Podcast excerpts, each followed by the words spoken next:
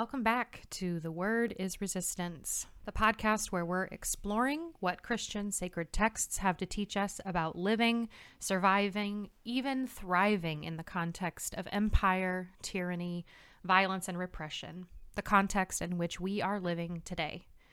Through Christian scripture and our various traditions, what support can we gather, especially as white folks, in finding our mutual interest in movements for liberation?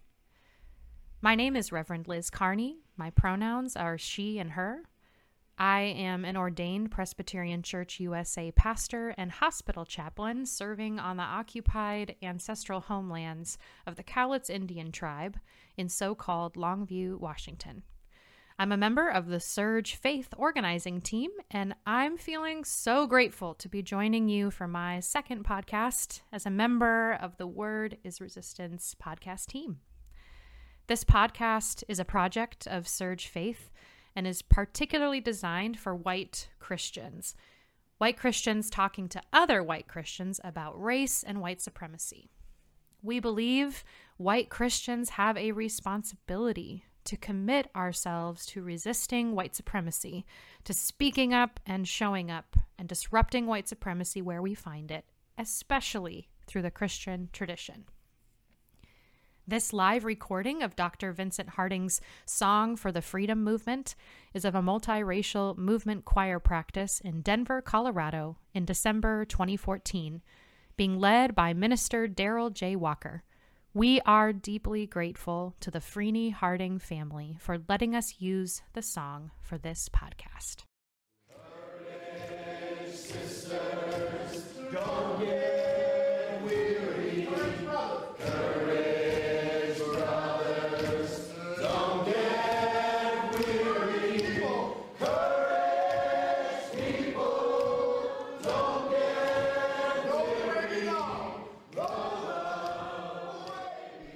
Today, we'll be spending some time with the gospel text for this Sunday, January 1st, 2023, the first Sunday after Christmas in year A of the Revised Common Lectionary. The passage in the lectionary is Matthew 2, verses 13 through 23, but I've taken the liberty of including the rest of the chapter that comes before verse 13 because I think reading this whole narrative section will help us locate ourselves in the story of political leaders, travelers, and parents who are all making decisions about which kind of world they want to build.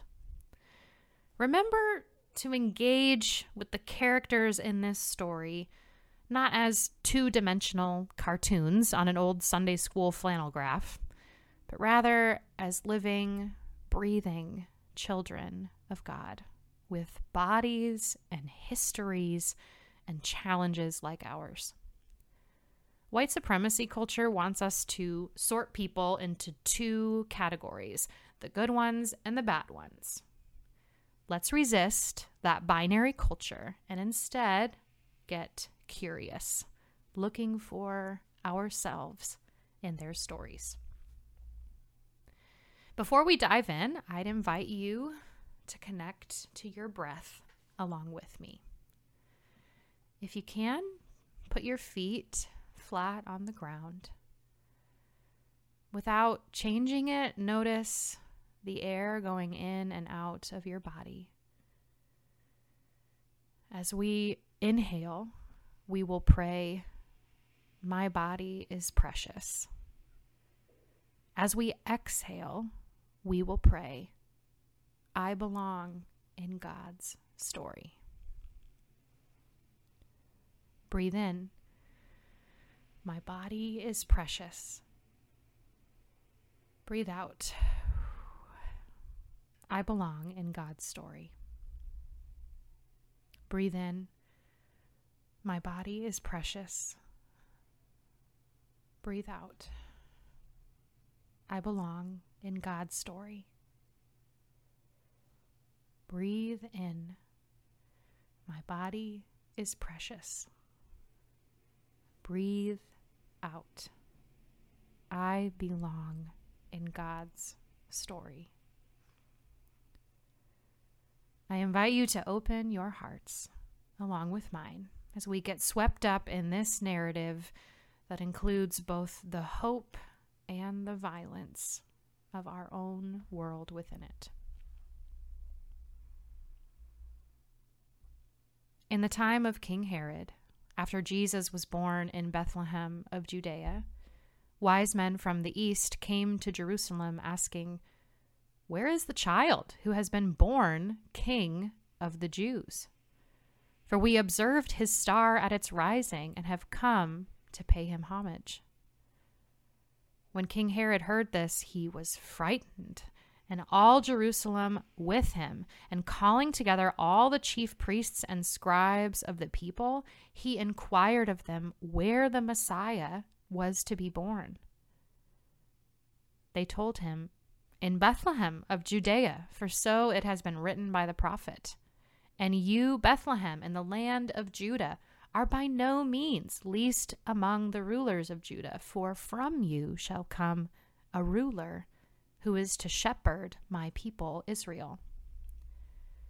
Then Herod secretly called for the wise men and learned from them the exact time when the star had appeared.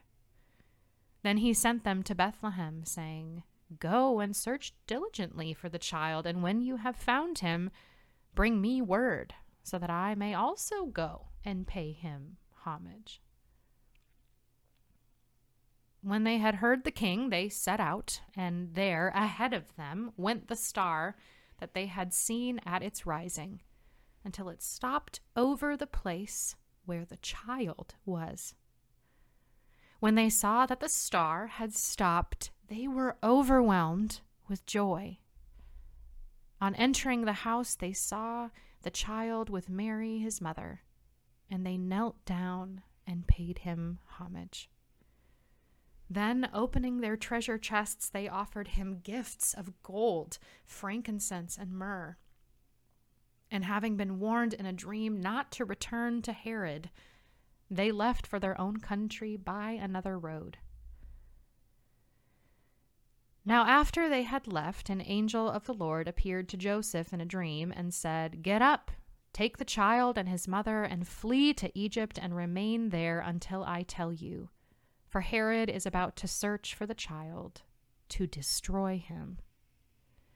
Then Joseph got up, took the child and his mother by night, and went to Egypt, and remained there until the death of Herod this was to fulfill what had been spoken by the Lord through the prophet Out of Egypt I have called my son.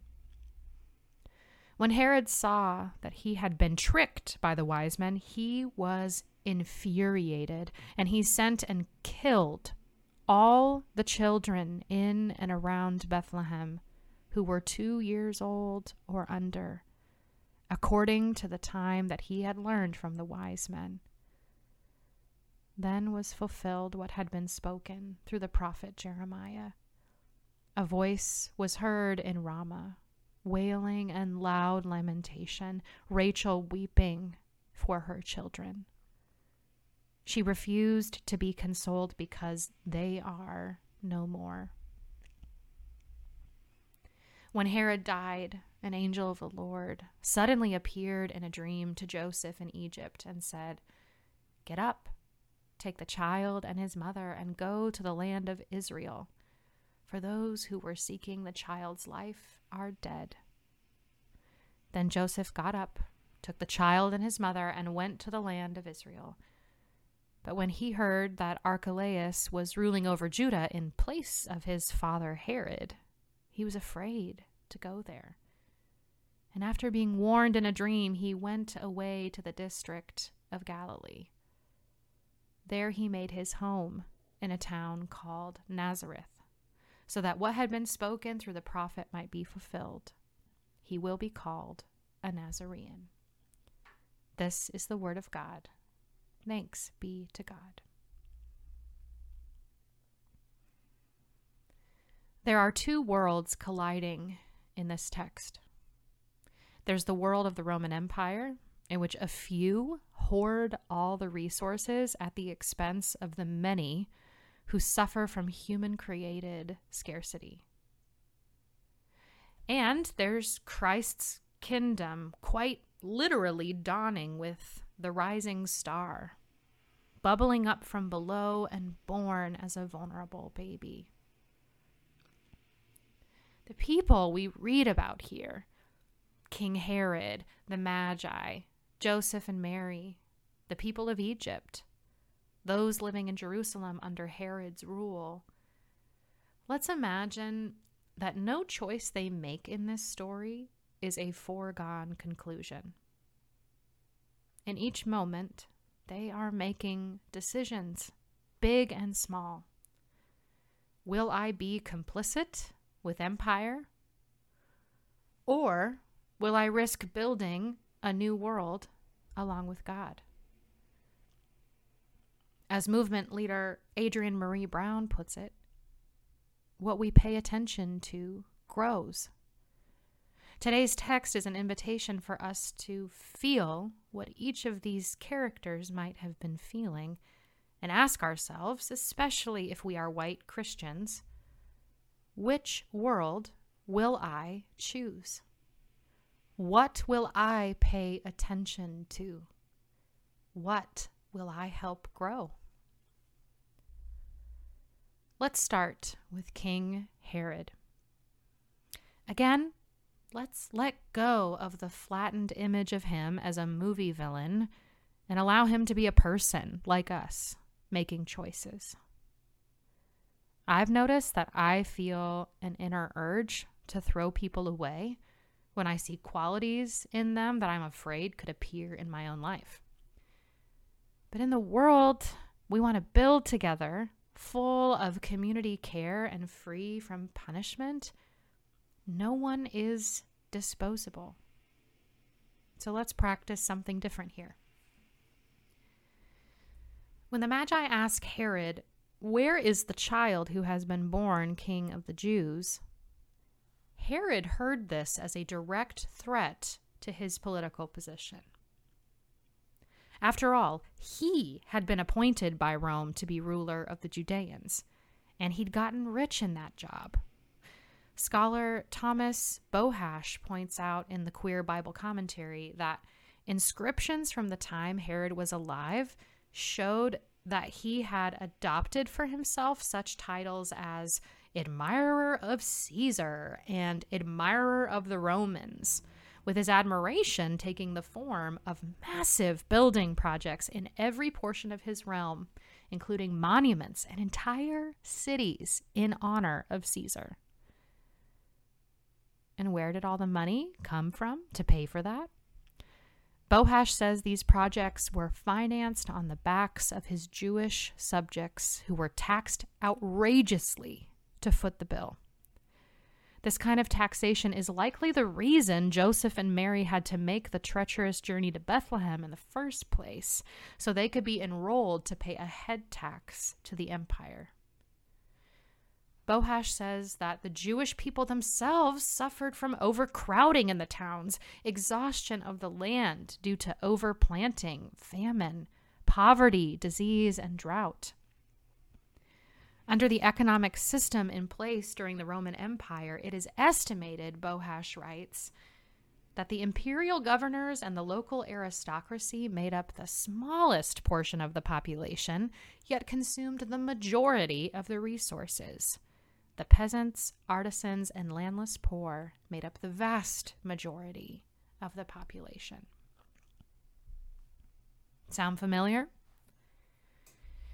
It brings to mind the ways I rely on corporations like Amazon for same day Christmas present shipping, which makes Jeff Bezos richer and richer even as Amazon warehouse workers are continually exposed to COVID and other unsafe working conditions so that I never need to slow down my consumption. It reminds me of how my own pension through the Presbyterian Church USA is still invested in fossil fuels, funding my future retirement, while BIPOC communities are already targeted by systems of oppression are the first to suffer in floods, fires, and droughts that come along with climate change. In lots of ways, Herod's situation is my own. And much like today, Herod relied on armed forces to keep this oppressive economic system in place. Bohache writes that Herod, in fact, instituted what today would be called a police state, complete with loyalty oaths, surveillance, informers, secret police, imprisonment, torture, and brutal retaliation. It's a similar system to the one I see in my own community, where the same casual rolling through a stop sign is left alone by the cops in my wealthier part of town while leading to sirens and a police search in vehicles on the other side of the lake, a neighborhood that has been underinvested in by local government for decades. And as we see in the story today, none of Herod's reliance on the police made him feel secure in the end. Herod's paranoia about those who might threaten his power was notorious, in fact, leading him to become responsible for the deaths of his brothers, his mother, at least one of his wives, and several of his sons. We may not be murdering our own family members because of our continued fear, but it's worth asking. Has the continued expansion of police budgets all across this country made you feel like your community is truly safe, having all it needs to thrive? The text tells us that when Herod first heard from the Magi about this new king they were coming to worship, he was frightened. A passive form of the Greek verb tarasso, which can mean to agitate, trouble a thing by the movement of its parts to and fro. At least for me, it isn't hard to think of the times when my inner being has been moved to and fro with fear of the power structure I'm familiar with changing. Having grown up in a wealthy, mostly white community, I generally felt safer when a cop car pulled up subconsciously confident that that police officer was there to protect my interests as a white person in a wealthy property owning family. So, when I first heard about calls to defund and abolish the police, my first reaction was to feel anxiety radiate through my nervous system. If we don't give power to police to serve and protect, in quotes, I wondered what will we have to keep us safe? I wonder what might have happened if Herod had slowed down long enough to tune into the fear he was feeling in his body. Might the question from the Magi have been an invitation to explore a new way of being, enfleshed in this little baby being born?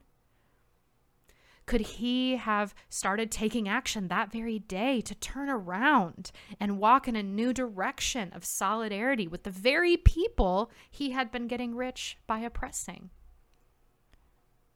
The fight, flight, freeze response we feel in our bodies when we get scared does not have to lead us to punishing responses that only escalate the harm around us.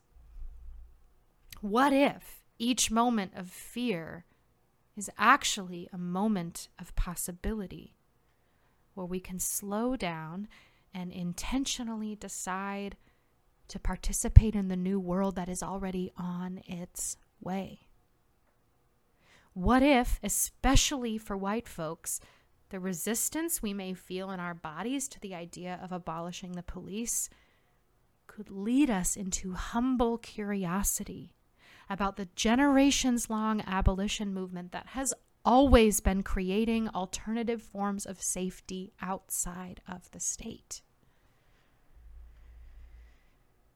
Okay, now let's turn our attention to the Magi. we don't have a way to know their precise identities, but scholars seem to think that they were some mixture of astrologers, wise folks, magicians, and seers who advised their own royalty back home. Bohache says that they were likely from the Parthian Empire, Rome's enemy to the east of Palestine, against whom Herod and his successors guarded the frontiers on Rome's behalf. The writers at Enfleshed tell us that the Magi had something in common with the Jewish people of Bethlehem. They too were living in a land where foreign people had colonized their territories, and they shared the desire to overthrow Western imperialism. Their longing for liberation and the liberation of their people, the theologians at Enfleshed write, led them to cross over borders into a new territory, one where they would find shared desire for change among a similarly oppressed people. Just like it was not a foregone conclusion that Herod, Herod would respond to news of Jesus' birth with horrific violence, let's not assume that the Magi were just doing what anyone would do in their position. The risks they took, y'all, how easy it would have been for them to stay home. But instead, they left their homes in search of people to co labor for freedom with across a boundary that sounds like it might have been as heavily policed as our own border. Maybe they had heard about the Jewish people suffering under Roman occupation and saw in that struggle something of their own. Perhaps that is what drove them to take their lives into their hands, following their sources of wisdom with hope in their chests for the dawning of a new order.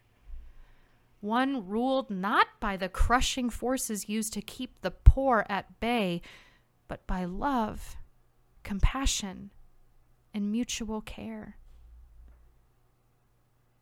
Whatever privileges they had in their home community, they used them to build a coalition across boundaries with Mary, Joseph, and little Jesus.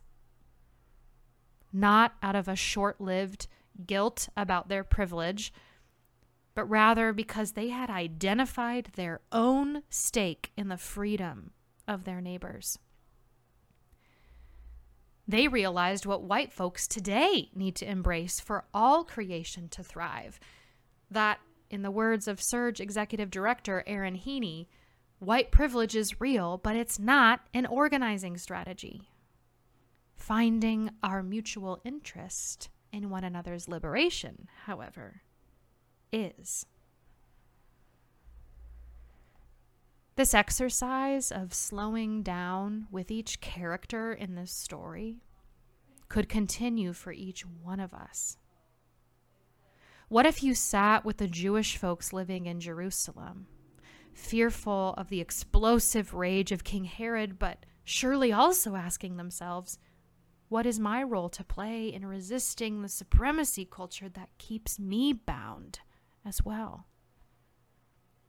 What if you imagined what it would be like to be part of one of the Jewish communities in Egypt during this time, like Alexandria, known during this period for receiving refugee families like Mary, Joseph, and Jesus.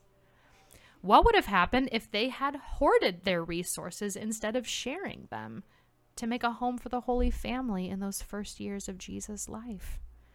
What motivated them to open their homes to these folks fleeing violence? There are not good people and bad people. We all have the potential to make choices that harm, and we all have the potential to make choices that help life grow. This text invites us to slow down long enough to remember the power of our choices. I love how Ibram X. Kendi puts it in his book, How to Be an Anti Racist. The good news is that racist and anti racist are not fixed identities. We can be racist one minute and an anti racist the next. What we say about race, what we do about race in each moment determines what, not who, we are. Beloveds, may the star of liberation that led the Magi to God made flesh lead you forth.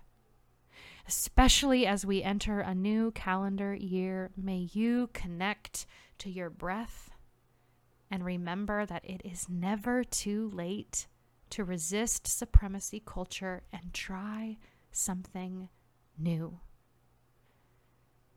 And may you feel a community gather around you as every big and tiny choice adds up to a future of wholeness and abundance for all of us. Amen.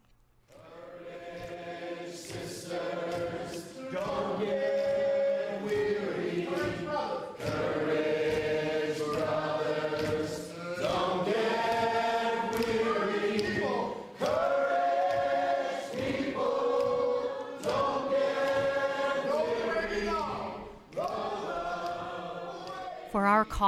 action this week, I invite you to spend some time with SURJ Faith's Community Safety for All Toolkit, a congregational action toolkit to stop relying on police. This is for anyone who is part of a faith community and is wondering how can my worshiping community take steps to divest from systems of punishment? How can my faith home participate in building up a world that relies on community care instead of cops, courts, and cages? In this toolkit, you'll find an incredible gathering of curated resources to help people brand new to police and prison abolition, like I was just a couple years ago, learn about the white supremacist roots of policing and how each of our faith spaces can practice making new choices that walk all of us in the direction of healing, wholeness, and compassion in our communities. It's a great way to start making choices, big and small, that will liberate all of us, helping us divest from systems of punishment and invest in the things that actually keep our communities safe, like affordable housing, accessible health care, enough quality food to feed our neighborhoods, and accountability practices that transform harm. Wherever you and your faith community are on the spectrum of exploring abolition, I promise you this toolkit has a place for you and your people to start. Just visit surj.org forward slash our dash work forward slash surj dash faith. Scroll down a bit and click on the blue text that says Community Safety for All, and you'll find out how to sign up to receive the toolkit in your email inbox. And don't hesitate to reach out to us if you and some members of your faith community want some accompaniment in implementing this resource where you worship. We'd love to support you in any way we can. Thanks as always for joining us. We'd love to hear from you all, especially folks of color and non Christian folks, by commenting on our SoundCloud or Twitter or Facebook pages, or filling out the survey on our podcast page at surj.org give us a like or rate us on iTunes, Spotify, or wherever you check out our podcast. You can find out more about SURJ at surj.org, where you can sign up for SURJ Faith updates and find transcripts for every episode, which include references, resources, and action links. Next week, we'll have a resistance word from the incredible Reverend Jean Jeffress. And finally, a huge thanks, as always, to our sound editor, Claire Hitchens. We appreciate you so much. Again, my name is Liz Kearny, and it's been a privilege to share a resistance word from the Gospel of Matthew with you this week. I want to close with some words from Toy Smith a growth and impact strategist whose work centers on doing life and business and motherhood differently. I recently heard a conversation between her and the Pop Up Pod podcast's host, Nicole Antoinette, all about countercultural and liberatory ways to think and act when it comes to money. Hear now Toy's words about the pathways of possibility that are open to all of us. I would say that my wish, Toy says, is that everyone could understand that they are powerful and they are creators. We have the power, both by ourselves as an individual and as a collective body, to shape and change things. So I don't hold on to the narratives of doom and gloom because at any moment in time, you can decide that you want to use that creativity, that force that no other species really has to shape change. And so just remember that you are powerful and there's possibility in your fingertips. And we can make moves if we decide to do that.